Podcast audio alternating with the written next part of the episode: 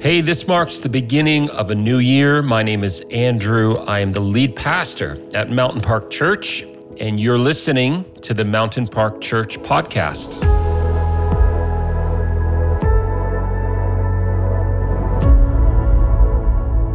So, we're starting out a new year, and as we said all through the fall last year, we believe this year is a very significant one in the life of our church maybe even our region, we feel God stirring some pretty deep and big things in us. And this year, our prophetic word for the life of our church is consecrated. To enter into a season of consecration is to enter into a season of intentional preparation. And that's what we are calling you into. In a moment, you're going to hear from Pastor Brenda as she opens up the year by just reviewing what that word consecrated means and how we can begin to apply it in our own lives and how we will apply it in the life of our church as we move forward this year. And one of the things that I just I want to call you up into this year and out of I want to call you out of a life of winging it spirituality this year. One of the the most significant lessons I've been learning over the last 4 to 5 years is that intentional consistency wins the day every time over one-time heroic acts. We're not inviting you to do anything heroic spiritually this year. We're inviting you into small, consistent, intentional changes. That's it.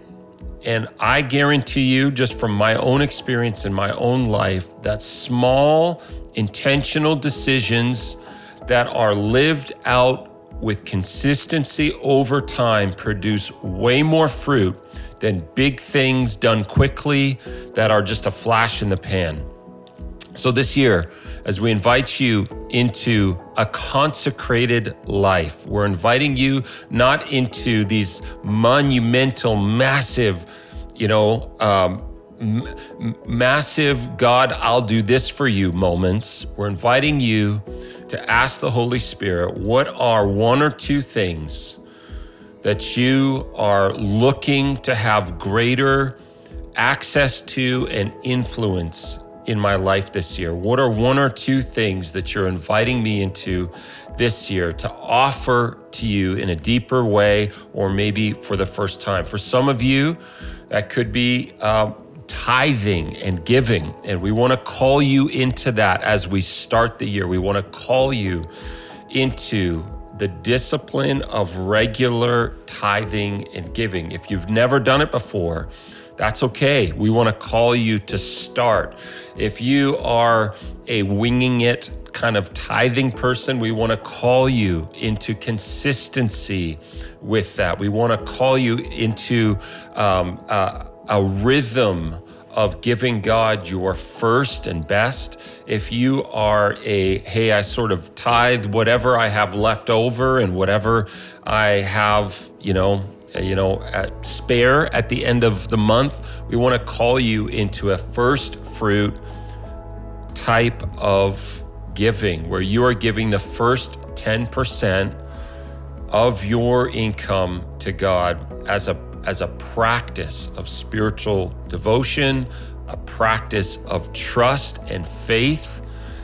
And again, not just a one time thing, but a consistency over time in your life. Uh, that these are the types of rhythms and the types of things we're calling you into. We are calling you into a different rhythm of prayer life, uh, setting aside time for God and whatever else He's inviting you into this year. So, uh, we will get into what it means to be consecrated and surrender our lives to Jesus in greater ways with Pastor Brenda right now.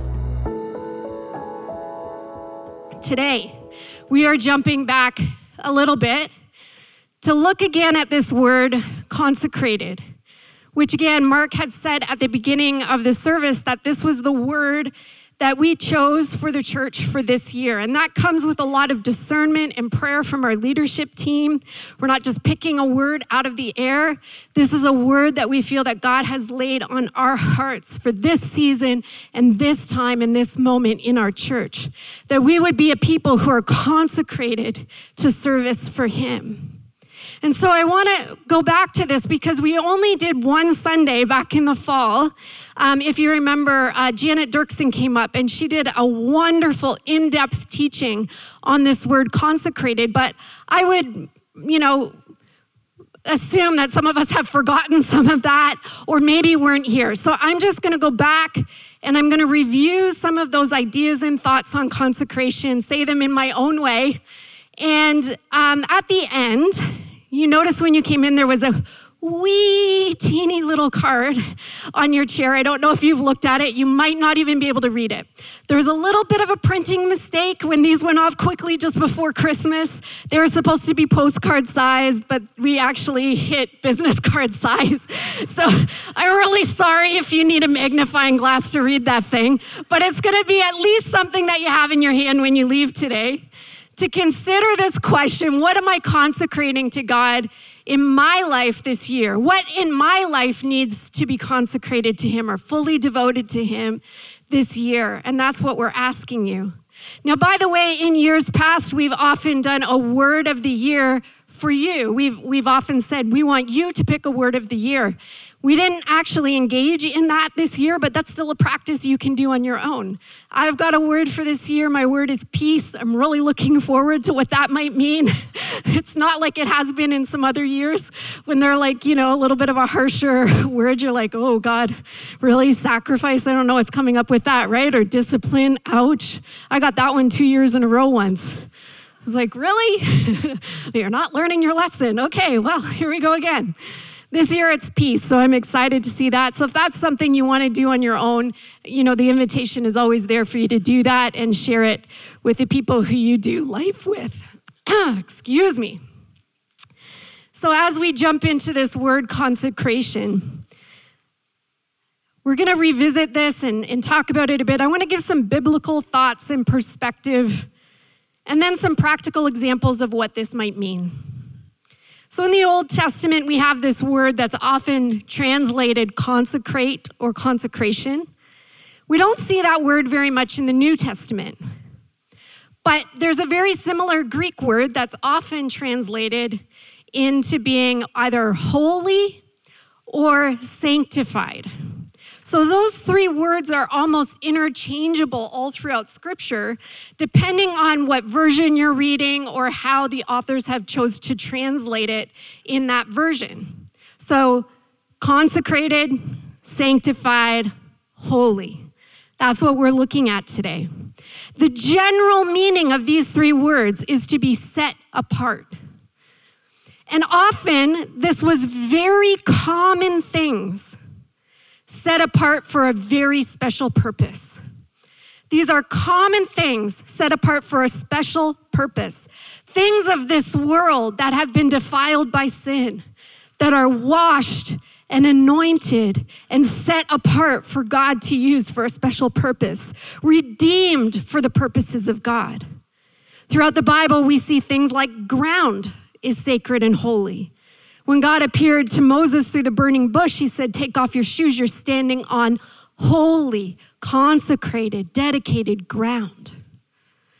The things that were used in the early tabernacle and temple, they were items, regular, normal utensils and items that were washed or anointed and set apart for service in the, in the Holy of Holies, in the place where sacrifices were made, in the presence of God.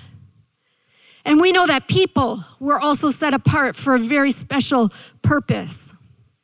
And sometimes people of the Old Testament consecrated themselves. We saw this scripture back when we were talking about Joshua, when God said to the people of Israel, Consecrate yourselves to me.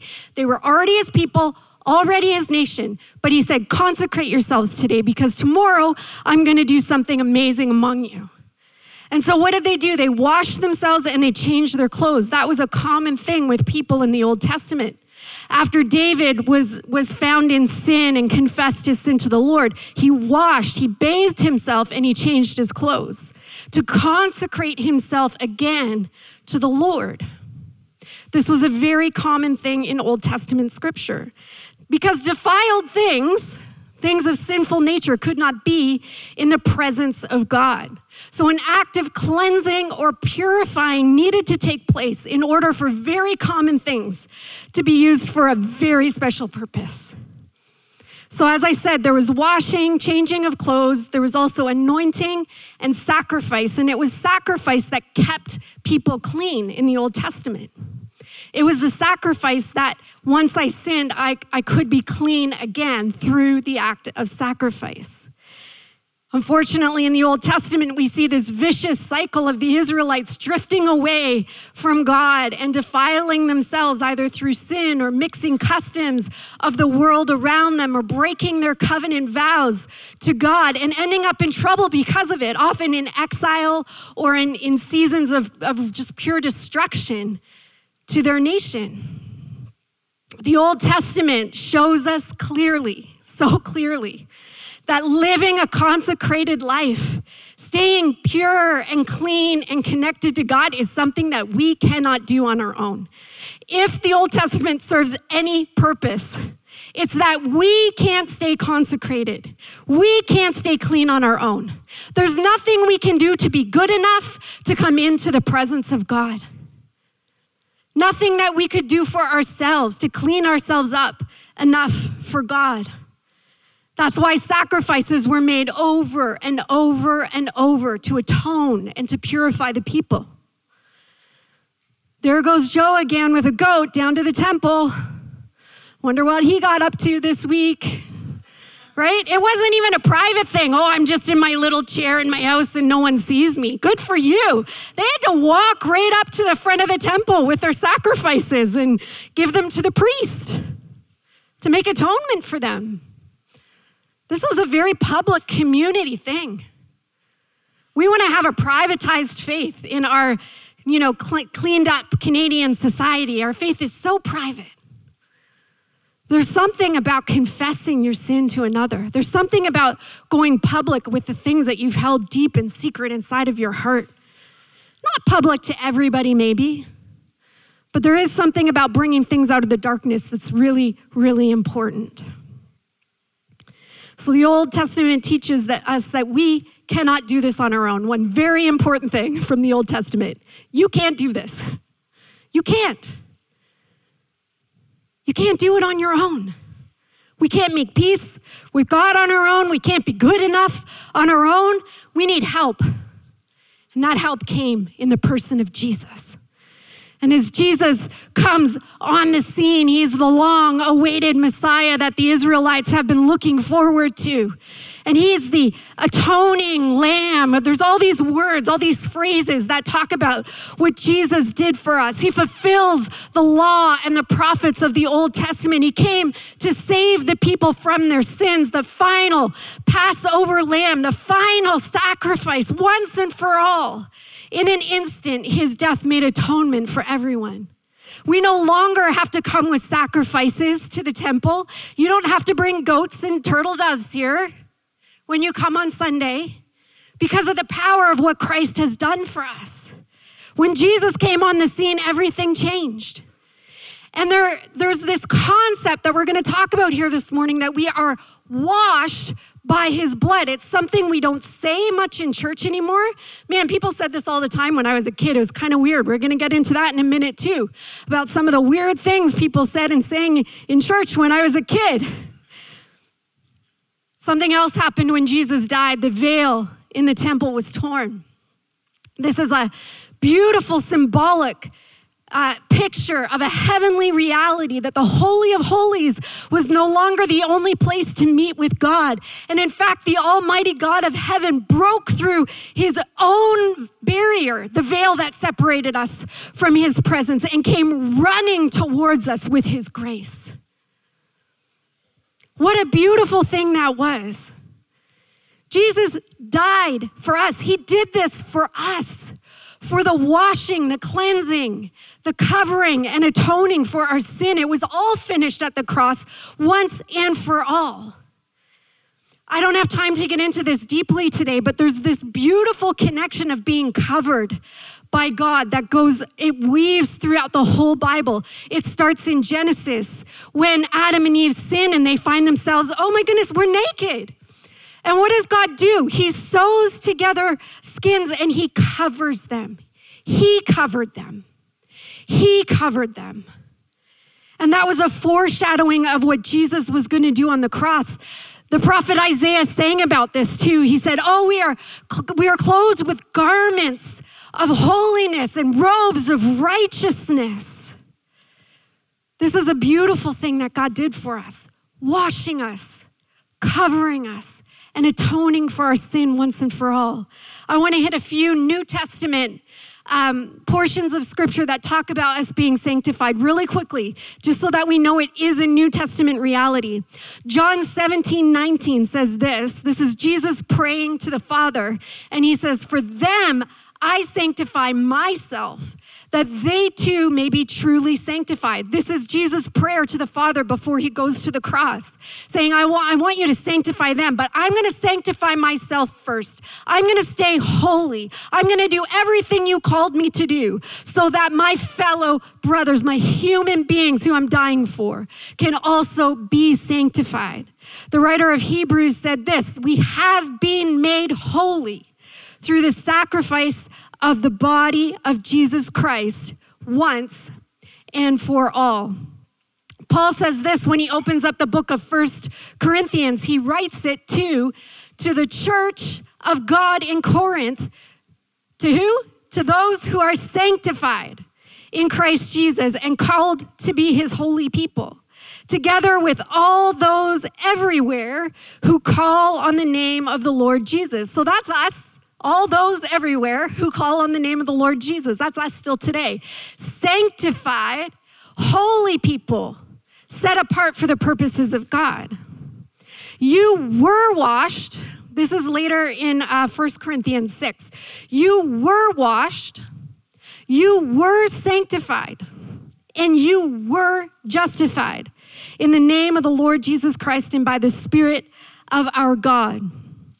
This is past tense. It has happened. It happened at the cross. And we live in this already done and not yet in between. Already done and not quite yet. It's already been done for us. We don't always walk in the fullness of it. We can, we can learn to keep applying what Christ has done to our lives, to keep learning, to keep growing, to keep consecrating and dedicating ourselves, like we're talking about today, to keep surrendering our will to His, to keep walking in His purposes. We're walking through the process. So we were sanctified. It's something that was set and done in heaven at the cross. We are being sanctified through our life, and it will be finalized when we are in heaven with the Lord Jesus. Here's the thing. Oh, I wanted to throw this in before I move on. I talked about us used to sing these songs in church, these old, old, old hymns that are written in sort of strange language. And as a little kid growing up in church, seven, eight years old, I'm singing songs that are talking about a fountain of blood and, and people being plunged under the flood or plunged in the blood. And I'm like, what? I don't know what this means. But here I am surrounded by these grandpas and grandmas and parents whose faces are turned to heaven and cheeks stained with tears and hands held high as they sang songs like there is a fountain filled with blood drawn from Emmanuel's veins, and sinners plunged beneath that flood lose all their guilty stains. I didn't understand what those words meant. It's a little weird, yeah. But what a powerful reality for those who were singing it from the depths of their heart to a God who had saved and redeemed them, looking forward to the day they were going to see him face to face. Sinners plunged beneath that flood lose all their guilty stains. I went down a rabbit hole of old hymns this week. That was the nicest one that I could actually say and not feel bad about in church. But when we, here's the thing when we teach an Old Testament concept, there is a tendency sometimes for us to approach it in an Old Testament way. And the enemy loves this. He loves it when we forget about the cross.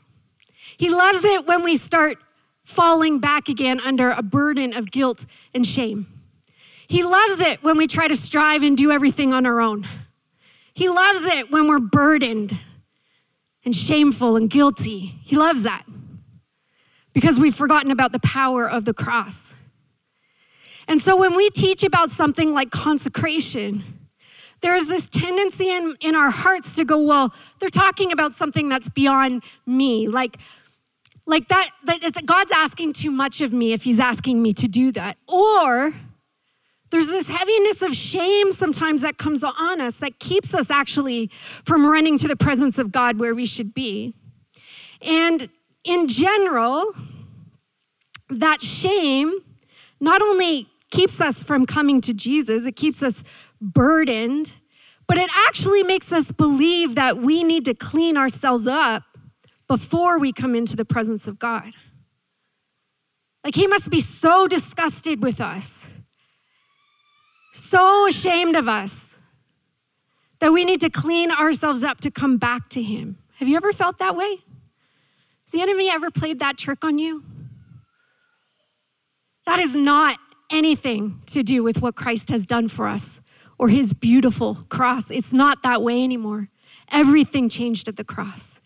But I feel like the enemy has this plan to whisper in our ear that we don't deserve it, that we don't have it, that it's unattainable in some way, and that we still have to go back to an Old Testament way of trying to do it on our own. You don't have to clean yourself up to come into the presence of God anymore. When that veil was torn and the Spirit of God was released for every human being, and, and atonement came and we were washed clean, our relationship with the Father was restored. And now, when we feel guilty about something, we can actually run to Him, run like children into His throne room, right into His presence, right to His feet. And we can come with our struggles and we can lay down our shame and we can say, Forgive and receive from him. We no longer need to go through a, a, a purification through sacrifices. It's called confession and repentance. And we can do that anytime that we need to, freely in the presence of God, and freely receive the grace and mercy that He has for us. Because really, consecration is not for God. It's for us. It's not to make us better so that He can stand to be with us. It's not to clean us up so He can look at us and not be disgusted. It's actually for us and for our good. If we don't do this, if we don't dedicate ourselves to God, if we don't consecrate ourselves, if we don't submit, He doesn't change. What He's done doesn't change. He is who He is and always will be. But it's up to us. Do we want to submit and surrender ourselves to what He is calling us to? Because it is always for our good, because He loves us so much. He calls us to full devotion because it is literally the only way to be free. It is the only life that is freeing and full of peace and contentment and victory is a life that is consecrated to the Lord. It's a life He created us for and chose us for. When we consecrate ourselves to God, it is the kingdom manifested and revealed in our lives, the reality of heaven in the middle of our broken world. And it is the most fulfilling and beautiful and peaceful life you will ever lead. Better than you could ever imagine. It is the best. And it's what God wants for you. And here is a wonderful and beautiful truth God always makes the first move. Always.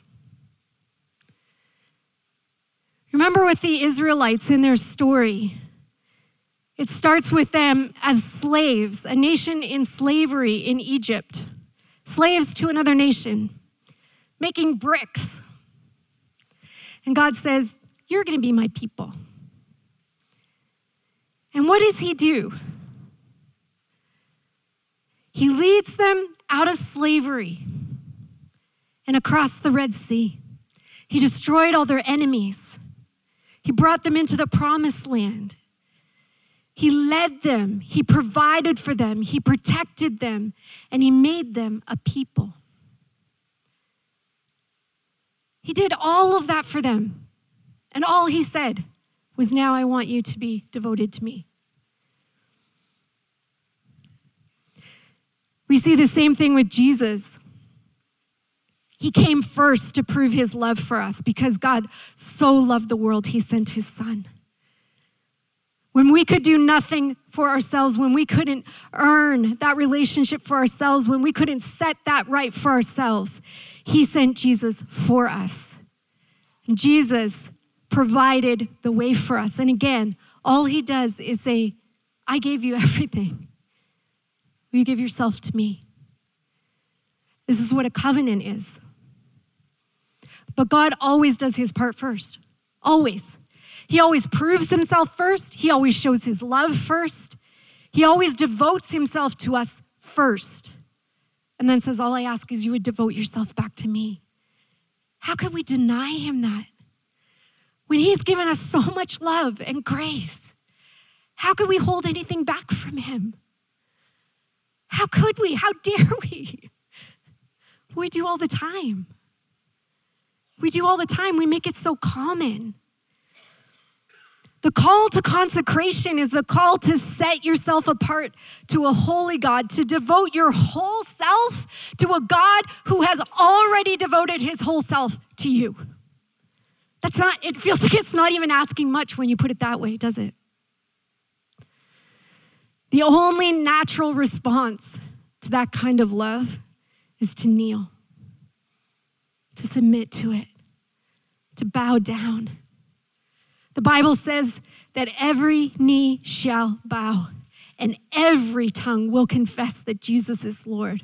Because when we stand in his presence and we, we grasp the full reality of what Jesus has done for us, there will be no other response but to fall to our knees in praise to him. And whether you've done it in this lifetime or not, you will in eternity. You will know his lordship. You will know how good he is and how worthy he is of your praise. So you can bow now or you can bow then, but you're going to bow eventually. I want to learn how to bow now. I want to learn how to submit to everything God is calling me into and everything that He has done for me. I want to learn how to do that. For those of us who are born again by his spirit, we don't have to wait until eternity. We can bow our knee here and now and experience the lordship of Jesus Christ as we willingly submit ourselves to him here and now and live in the benefit and freedom that comes with setting ourselves apart through consecration. That's what this word is all about this year. That's what we're calling you into. That's what that little card says, even if you can't read it. This is about consecrating our lives to God. So, what is He asking from you this year? Just one thing. What is just one thing that you haven't devoted yet to Him? What is one thing that you're holding back? What is one area of your heart that you're like, oh, that's kind of private, God? I don't know if I want you in there. What's one part of your life that you just you, you just maybe feel like sometimes, oh, I'm pretty sure God doesn't see that, or at least there's grace. What part of your life are you flipping about? We're going to get into some real examples in a minute. But this is the call to dedicate our lives to God. Here's the thing I never make it through a message without like getting to the edge of crying a little bit. Just like the Israelites of the Old Testament, we tend to stray. Humans haven't really changed all that much. human nature hasn't changed. We have a tendency to stray as well, to adopt the customs of the world around us, to compromise, to let our standard down, to let sin in our life, to have bad attitudes of the heart. We do this too. You know, we can read the Old Testament and we can criticize the Israelites because we see the story from beginning to end, right? And we can go, How could you be so stupid? Why rebuilding a cow? It was only a few days. Like, you know, I, I don't know. That's how I read the Old Testament sometimes. But we do the same thing all of the time in our everyday lives. God's ask is commit yourself to me. I will make you a great people. I will make you a great nation. A people that stands out in sharp contrast on the horizon of this world. But we wander and stray from commitment. We get distracted, get easily pulled away by the lures of the world and the desires of our own flesh. And we end up in our own form of exile and destruction. The Old Testament prophets, I don't know if you have trouble reading the prophets. My husband and I were just having this conversation about our Bible reading plans for this year, and he's he's just really staying in the New Testament lately. so we were talking about how hard it is to get through certain portions of the Old Testament because it's it sometimes I think it feels like it's drawing us back into this system of, of like bondage and law, right? When we know that we've been set free. So I just want to read all the good stuff on the other side of the cross. I don't want to go back and see what that's like. But there's, there's there is so much good stuff we get out of the Old Testament. And from the prophets in general, I find them hard to read. It, it's a lot of like, it feels condemning. But if you can see past that and you know that the heart of God is love, you can see that his call is always come back to me, come back to me, come back to me, come back to me. We see this over and over and over. And the, and the Old Testament prophets, I love this too. Over and over and over, you see them reminding the Israelite people of their story. You'll see this in almost every one of the Old um, Testament prophet books. Hey, come on. Do you remember who I am? I'm your God. I'm the one who found you in slavery. I chose you to be my nation. I brought you out. I slayed your enemies. I took care of you and provided for you. I led you into the promised land. I did all of these things. Now, all I'm asking is just devote yourself to me. That's basically the message over and over and over through the Old Testament prophets. And the, and the thing is with God is that no matter how much we stray, no matter how much we get stuff wrong, no matter how much we wander, He never changes. His faithfulness is not dependent upon our actions and behavior. He never changes.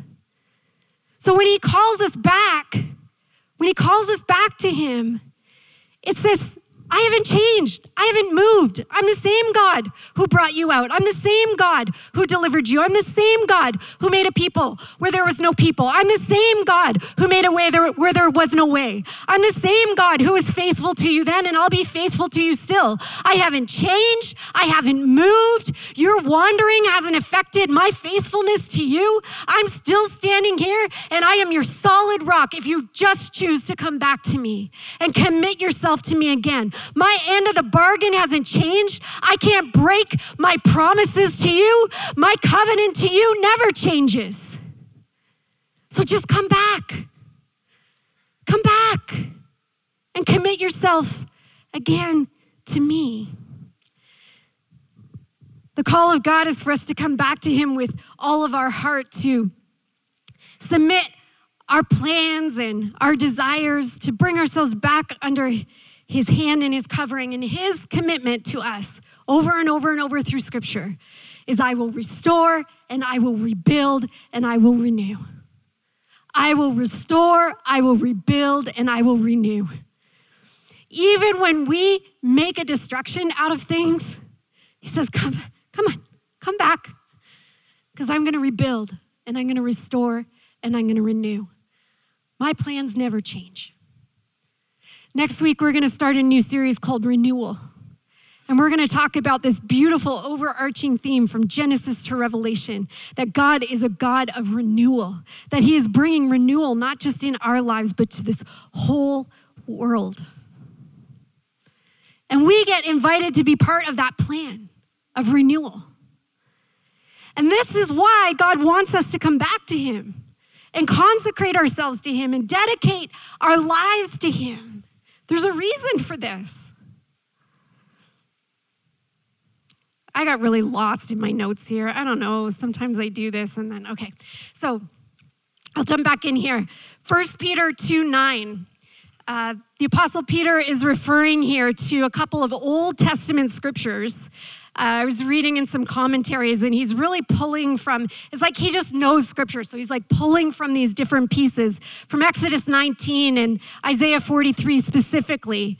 But Peter says this You are a chosen people, a royal priesthood, a holy nation, God's special possession that you might declare the praises of him who called you out of darkness into his wonderful light. Once you were not a people, but now you are the people of God. Do you see this beautiful comparison between the Israelites and the church today? Peter's talking to the church, he's talking to us.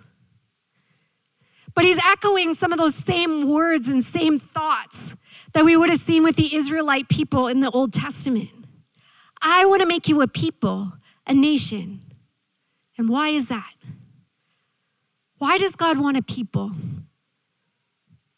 Why does God want a people that are his own special, set apart people? Why is that? Because that's been the plan since the beginning. It started with the nation of Israel. Today, it's the church, it includes all of us. Why does he want a people? He wants a people who can be an example in this world of what God is really like. He wants a people who show love. If your ears were perked at all by my thought of teaching a little bit on spiritual growth, I'll let you know right now, I'll give you one little tip. Your life isn't measured by your spiritual practices or how often you pray, it's measured by how much you love. The real marker of spiritual growth is how much do you love?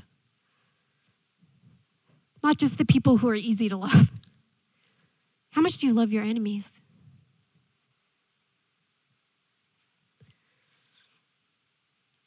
God wants a people, a people who are different. Andrew used the language last fall uncommon. Some versions of the scripture say a peculiar people. If you're a King James childhood person like me, a peculiar people.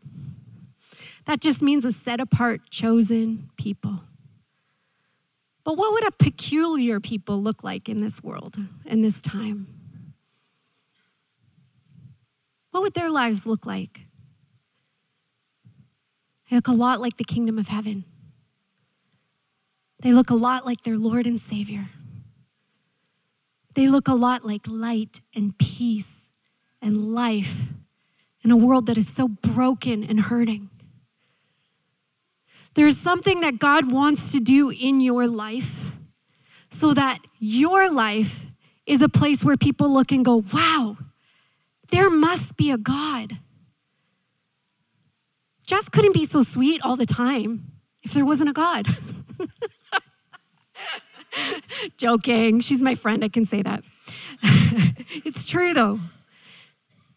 We want people to look at our lives and say, there must be a God because she's not much on her own.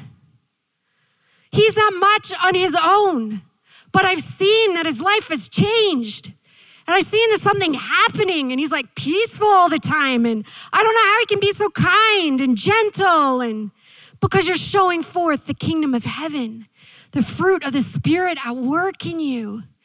That God is showing the world around you that there's a different way to live, a way that He set and prescribed before the beginning of time, before He breathed life into Adam. He had a plan for mankind, and that plan is going to be redeemed. And He's calling us to be the kind of people who would carry that here and now so that the whole world would know that there's a God in heaven who loves them and who is good and kind and loving and who takes care of his people. That's why he set the Israelites apart. That's even why he gave them the law. We look at the law and we think, oh my goodness, it's overwhelming. It's like, you know, uh, chapters and chapters and chapters of all these rules. The purpose of the law was so that, that the Israelites would actually stand out as a nation that was gentle and kind in the landscape that, that was barbaric around them that they would take in the foreigner, that they would take care of others. There's all this provision in the law the year of Jubilee, the setting free of people from debt and slavery. There was so many beautiful things in the law that set that nation apart. And God is still calling us to be that kind of people who are set apart, who live a different way, that people would look at us and go, How is everything just turning out to be okay for you? And, and when it's not, you know how to walk in suffering with the presence of God and you've got peace and joy no matter what. I don't understand that, but I want it. That's why God wants a people. He wants a people who will show forth his praises in this world, who are light in the darkness. He wants us to be people who make other people want to know God. That's what he wants that they see the goodness and kindness of his work on display in our lives. It's not something that we can do in our own strength or that we get to take credit for. Even today, as you're consecrating a part of your life to God, as you're saying, This is something that I feel I'm supposed to consecrate or dedicate to God this year. It's not in your own power or your own strength. We have the Spirit of God at work in us. The same Spirit that raised Jesus from the dead is alive and well in me. And this process of being consecrated or dedicated to God isn't something we can do on our own. It is a Spirit initiated, a Spirit empowered, and a Spirit led process. And so, as you listen to what the Spirit is prompting you, you're going to know what it is that God wants you to dedicate to Him this year. There's an intentional call here to set apart our lives. What a beautiful thing that we're actually dedicating ourselves to someone so dedicated already to us. In Romans 12, Paul referred to this as just reasonable service. Reasonable service, he called it sacrificing our lives. So, the invitation for us this year is to be intentional about consecrating ourselves, intentional about naming the things in our life that need to bow or submit to the way God made us and the plans that He has for us. How can I more fully devote myself in my life to a God who is already fully devoted to me? Well, here's some very practical examples as we draw to a close. First of all, are you following what's laid out for your life in Scripture? That's pretty simple. You don't need a revelation from the Spirit of God. You don't need the Spirit of discernment to figure that out. It's right there in black and white. Are you being obedient to Scripture? Is there anything popping into your head right now where you're like, mm, I know that's in Scripture, but Because God actually uses scripture to lay out for us the truth of how He designed us and purposed for us to live, how He wants us to be and move and live. There's really practical advice in scripture about our finances, about how to care for our physical bodies. It's not just all spiritual stuff. There's practical stuff in there. And if you don't know or understand what that's about, get a hold of one of your pastors. We would love to walk with you in that and teach you what is actually in the word that you can just follow with obedience. That doesn't even take any, you know, spiritual stuff. You say, I, I don't feel like I hear from God. I don't feel like I hear the voice of that's okay. It's all in scripture. And if he says anything to you personally, it's just going to be a personal application of what's already in scripture anyway. So, are you taking care of your temple, your physical body, the place where the presence of God now rests? Are you taking care of it? It's the one resource that we have that we can offer to God, fully devoted to Him. That's practical. How about your bank account? Is that dedicated to God? Are you tithing? Are you saving? Are you spending wisely? Do you have a budget? Friends, these things are all in the Bible. What about your time management? Time is one of the resources we all have, the same 24 hours in every day. Are you wasting time playing games or binging on Netflix? Is God convicting you that maybe you need to limit some things in your life? I'm not saying you have to stop them entirely, but maybe you need to put some healthy limits and boundaries in your life so that you have a little bit more time and space for other things. Is there something you need to limit this year? How about taking care of your inner world? Attitudes of the heart, pride, jealousy, envy, strife? Are you constantly wishing you had someone else's life? Are you consumed with fear and worry? Are you judgmental? How do you talk about other people around the dinner table with your kids? How do you talk about yourself? Is there any place in your heart that you're holding back and not letting God in? Do I have an unhealthy mindset or perspective? Am I saying things flippantly that I shouldn't be saying? This is mine. I'm going to be open and honest with you today about what God said to me that I need to consecrate to Him.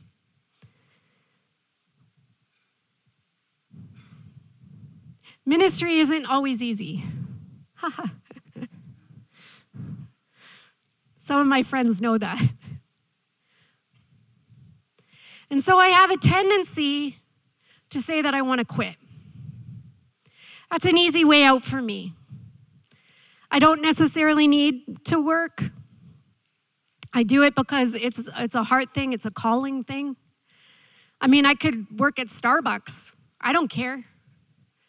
So when it's hard, I have a tendency to complain to the people closest to me about wanting to quit. I entertain the idea. Maybe I could quit. Maybe I could work somewhere else. I would happily work at Starbucks and make you a coffee and bless you on your day and pray over your cup as it goes. Like, I can do that. And I was standing here in worship when we were talking about consecration earlier in the fall. And I was like, meh, I think I'm good, right? And God said, no, you need to stop talking about quitting. And I was like, God, remember when you used to be nice? And he was like, No, I put you here. I called you here, and I will tell you when you're done. I was like, Okay, all right, I'm gonna zip it. I'm gonna stop talking about that. I shared that with a friend of mine, and she bought me a little keychain just to keep me in line. It says, Can't quit, currently too legit.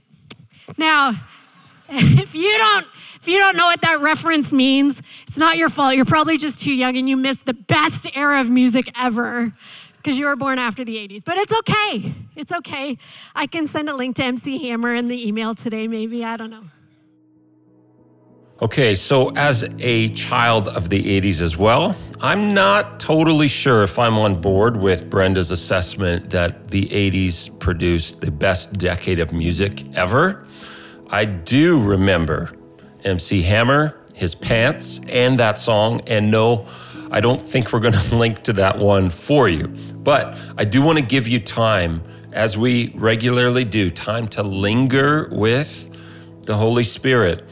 One of the things we want to call you into uh, in this season of your life is to move beyond just hearing content to um, processing it deeply, allowing the Holy Spirit to then come in and speak into that. And that's what these end of our podcast moments are for. And look, it doesn't matter right now if you're driving, if you're at work, if you're walking through the mall, uh, if you're at school. You probably shouldn't be listening to this if you're in a class, but anyway, it doesn't matter what's going on. The Holy Spirit is capable to speak to you in the middle of the noise that you're surrounded by. And so I just I want to invite you to take a risk wherever you are right now under the sound of my voice to take a risk and just simply ask Holy Spirit what are one or two areas of my life that you want me to consecrate? I want you to ask that. We're going to give you some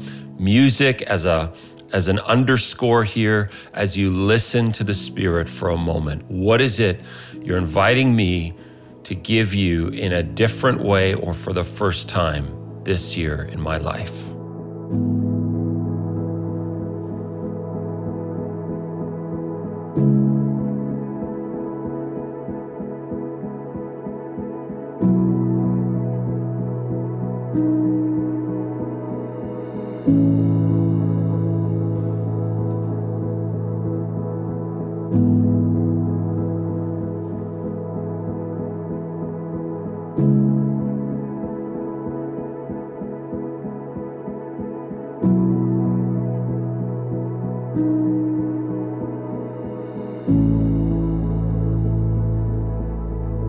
I'm just asking, Holy Spirit, that you would move us this year beyond just ingesting content. Move us to a place of encounter with you. Move us to a place of experiential life with you.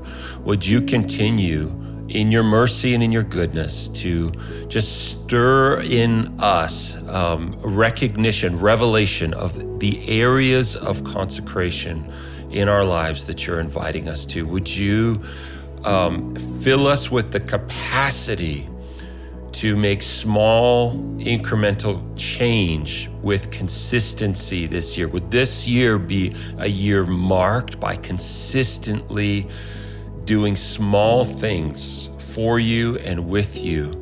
Would you move us into a greater measure of knowing the Father, knowing the love of the Father? And uh, learning what it means to abide in His presence consistently. We love you. Father, I ask for your work and your blessing in everyone's life under the sound of my voice. Amen. We'll see you guys for the next episode.